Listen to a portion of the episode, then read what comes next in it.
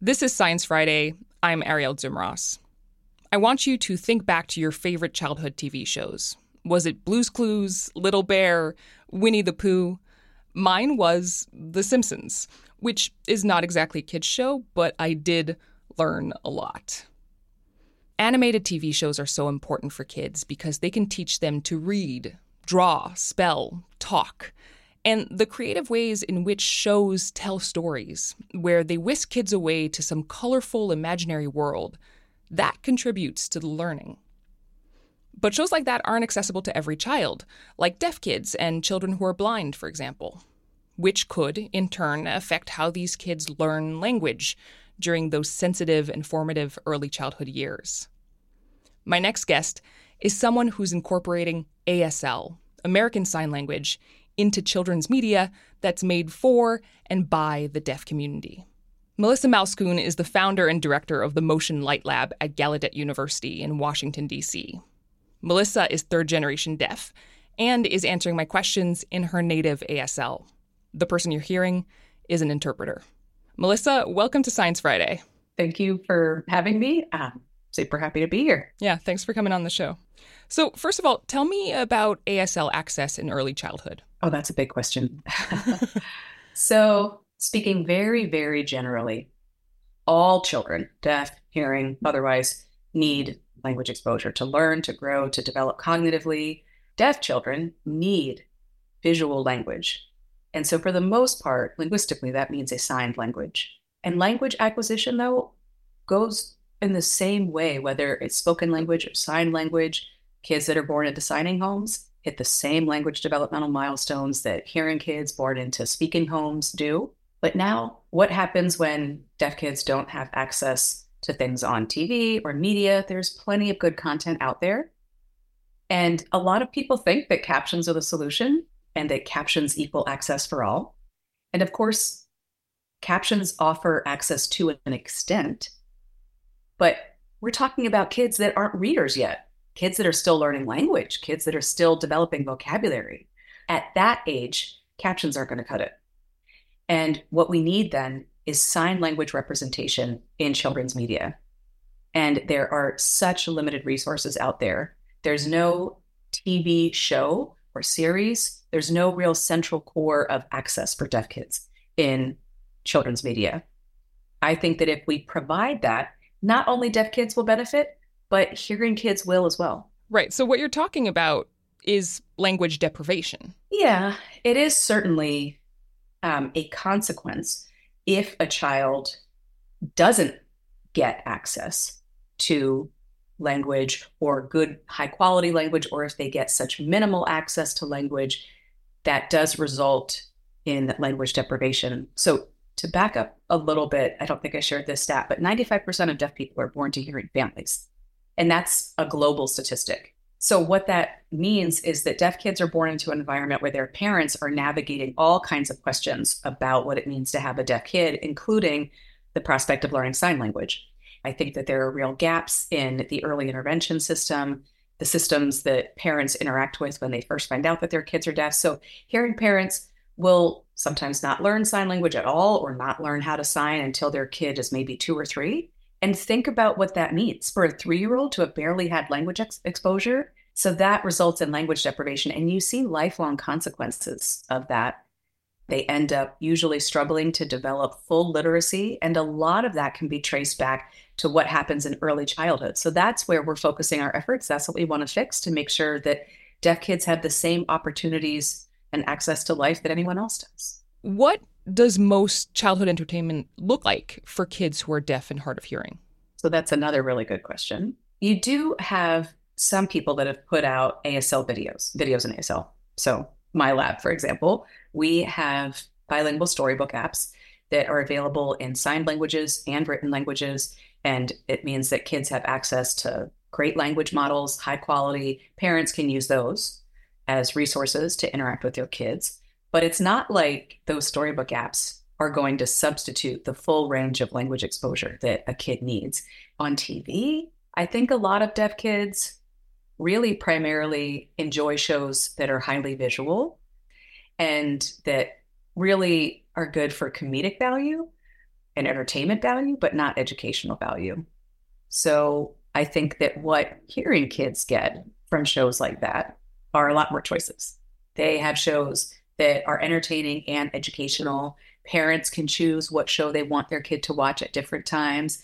And with deaf kids, it's more like, well, whatever is visually appealing. And then they're filling in blanks and gaps. They're relying on behavioral information that they're seeing, the actions, but the meaning behind it, the labels for things, understanding the why isn't there. So there's a ton of guesswork on the part of deaf kids in the early years.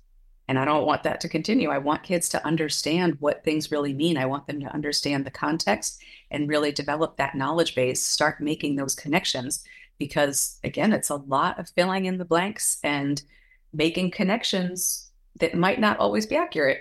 So I don't want their early years just to be a guessing game. What about the neuroscience of it all? You know, is there a difference in how brains process language when it's seen versus heard? So it turns out that actually, and I can say this because our lab is part of the Visual Language and Visual Learning Center, which is a research center based at Gallaudet University. So they use various types of imaging to see what's going on in the brain. And over and over, they find that there actually is no difference. So the brain is actually just looking for patterns in language, the rhythms that are present in all language, regardless of the modality. So language can be spoken for hearing kids, and the brain will take that auditory input and process it. And for kids that are exposed to a sign language, they'll take that visual language and process it in the same way. So it's really fascinating that the brain doesn't discriminate and the brain isn't choosing, it just wants those patterns. And so ultimately, what it's about is the timing of it, is getting that language exposure early. There really is a sensitive period, and it's birth to three. So that's really, really early but those couple years create such a foundation for the rest of our lives. And that foundation is what really allows for us to place all the rest of the building blocks that we get in life upon. And I mean, you know this history so much better than than I do as a third generation deaf person in the US, but ASL was not always considered on par with other languages. And, you know, that research that you're talking about disproves that entirely. Exactly. There are so many misconceptions, misinterpretations, misunderstandings about signed languages. I mean, even when my granddad was alive and when he was my age, deaf people, of course, valued using sign language and they knew that it was integral to their communication. But they grew up in a society where their language is just perceived as signs. And so even my granddad just said we use signs. They didn't say sign language. There was definitely not any level of prestige or respect associated with the language. There was certainly a stigma to using a sign language. It wasn't seen as something that you could use to express any sort of intellect or education. And that belief really was pervasive in the deaf community as well. It wasn't until the 1960s or 70s that linguists started to undertake research on what's now known as American Sign Language, and they realized wait a minute, there is a grammatical structure here. And so they really flipped the whole conversation on its head to say this is actually a language. Then bilingual education, the bicultural movement began, where people believed that you had to have a firm understanding of ASL and English. And it really led to better literacy outcomes. And so we're now at a point where we certainly know better. And to add to that, there's about 300 documented sign languages in the world. Linguists are still doing this research on sign languages. Thanks for sharing that. That really puts it into context. So, you and your team started out making storybook apps. If I opened one of them, what would I see? So, right, that's exactly how we got started. We designed storybook apps to help give a resource that would expose deaf kids and their families to sign language. And we wanted to help them own the reading experience. So we designed them to look like a traditional storybook. You see the words at the bottom of the screen, but then you can also hit the play button and you'll see a narrator that's signing what is said on that page. So the kids can see the text. They can also click on individual words that will open video of just the narrator signing just that word. And then we also have a part that they can watch the whole entire story be told. Oh, very cool. Okay. And now you're working on a TV show. Can you tell me about it? I'd love to. It's so exciting. We started these storybook apps about 10 years ago, and our very first one, the character's name is Mavo. She's deaf. She's a curious, adventurous, spunky little girl. And so we figured, why not make Mavo sign instead of just featuring a storyteller in the apps? So while we were making the storybook apps, we started working on motion capture in the lab to make 3D signing characters. We did that because we certainly saw the need to have animated characters that could sign. We knew that it would be appealing to young kids, that it would offer representation.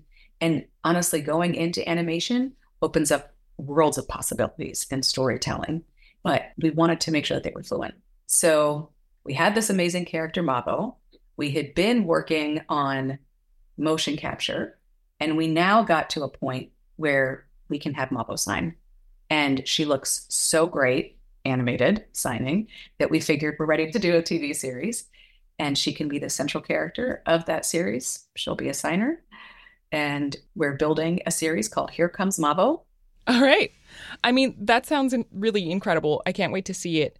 So, would Mavo kind of be like Dora the Explorer, you know, television in two languages, except that in this case, of course, communication happens simultaneously? That's a good question. In some ways, I'd say that you could say that they would be in the same category, in that Dora is really well known as a great educational show. We intend for Here Comes Mavo to also be educational. We have a curriculum as part of our series. We've worked with an educational consultant who worked on Dora the Explorer. So every episode certainly has an educational component to it. But our goal is for Mavo to be a signer, but also to use gesture and visual communication in all of her interactions. So there won't be spoken language as a component to the show. It'll be entirely all of the communication will be visual and visual language will be centered. So what's the process of filming and making Mavo? You know, do your actors have to get dressed up in a high-tech suit? You know, we're talking about motion capture, right? Exactly. Yeah. The process is of course that we need to have a live person create the content. So they'll act out the scenes and we'll use motion capture. So they'll wear the high tech suits that you're talking about, capture them, and it's in the post production that we create the animation and we assign characters to the data. That's incredible. That sounds like so much fun. I do want to ask you why is it so important to use motion capture for this? You know, why why go through that extra layer of animation at all? Why not just draw the characters and have them sign that way? Hand draw well, I don't I mean more hand drawn animation or 2D animation has a lot of limitations for signing. So we're focusing on 3D animation partly because ASL and sign languages are 3D languages. Space is used as part of the language. And if we were to go with 2D animation, you would miss some of the information that needs to be conveyed with dimension. So it's not to say that there's no place for 2D animation and there's no value. I think that people should always try to push the boundaries of whatever their mediums can do. But we wanted to design and build a series where people would be signers and especially thinking about the fact that our audience is so young they're not already fluent in asl we needed to make sure that the language was as high quality as possible. We need them to be able to see the dimensionality of the characters. So to see a person signing from different angles. And 3D motion capture allows us to do that, to move the camera, because you can still understand ASL. Look, if you look at someone from the side or even partially from behind. So that's part of why we're using motion capture. And then it also means that you're the language that you're seeing in the series is based on real language. So all of the rhythm that's part of the language, the synchrony with facial expression, is all present when you use 3D motion capture. It, it is, of course, a more labor intensive process, but I think technology changes really fast. And any long or intensive process now is going to become more automated and more seamless over time. Melissa, you've been working on this project, you know, the, these storybook apps and now this TV show for a really long time. What does it mean to you to create stories that deaf children will not only learn from, but also get to actually enjoy? I mean, it is sort of like my entire life's work uh, beyond just my career. I absolutely love this work.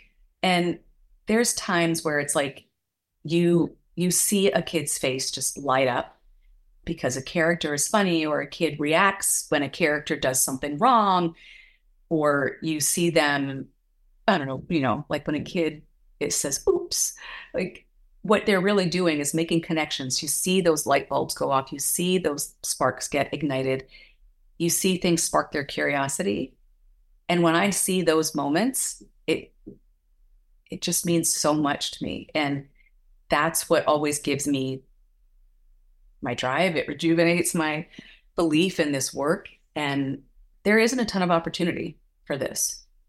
There's individual efforts. People have tried to do things on their own at home, like amateur yeah. efforts. But there's not been a place or space that really invests in a professional production like this, where storytellers are looked for, artists are brought in, there's been no true investment in the creation or production of original work like this. And the process itself is a celebration of our language and culture, knowledge, history, community. And I think it's not just about making cute stories or making things accessible. Absolutely. It's bigger than that.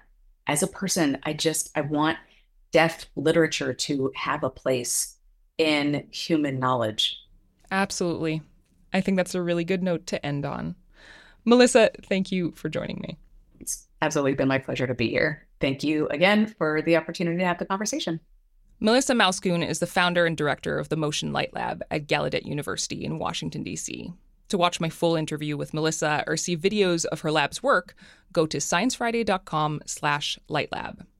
Thank you to Jennifer Vold for interpreting and to Jenna Beacom for consulting on this segment.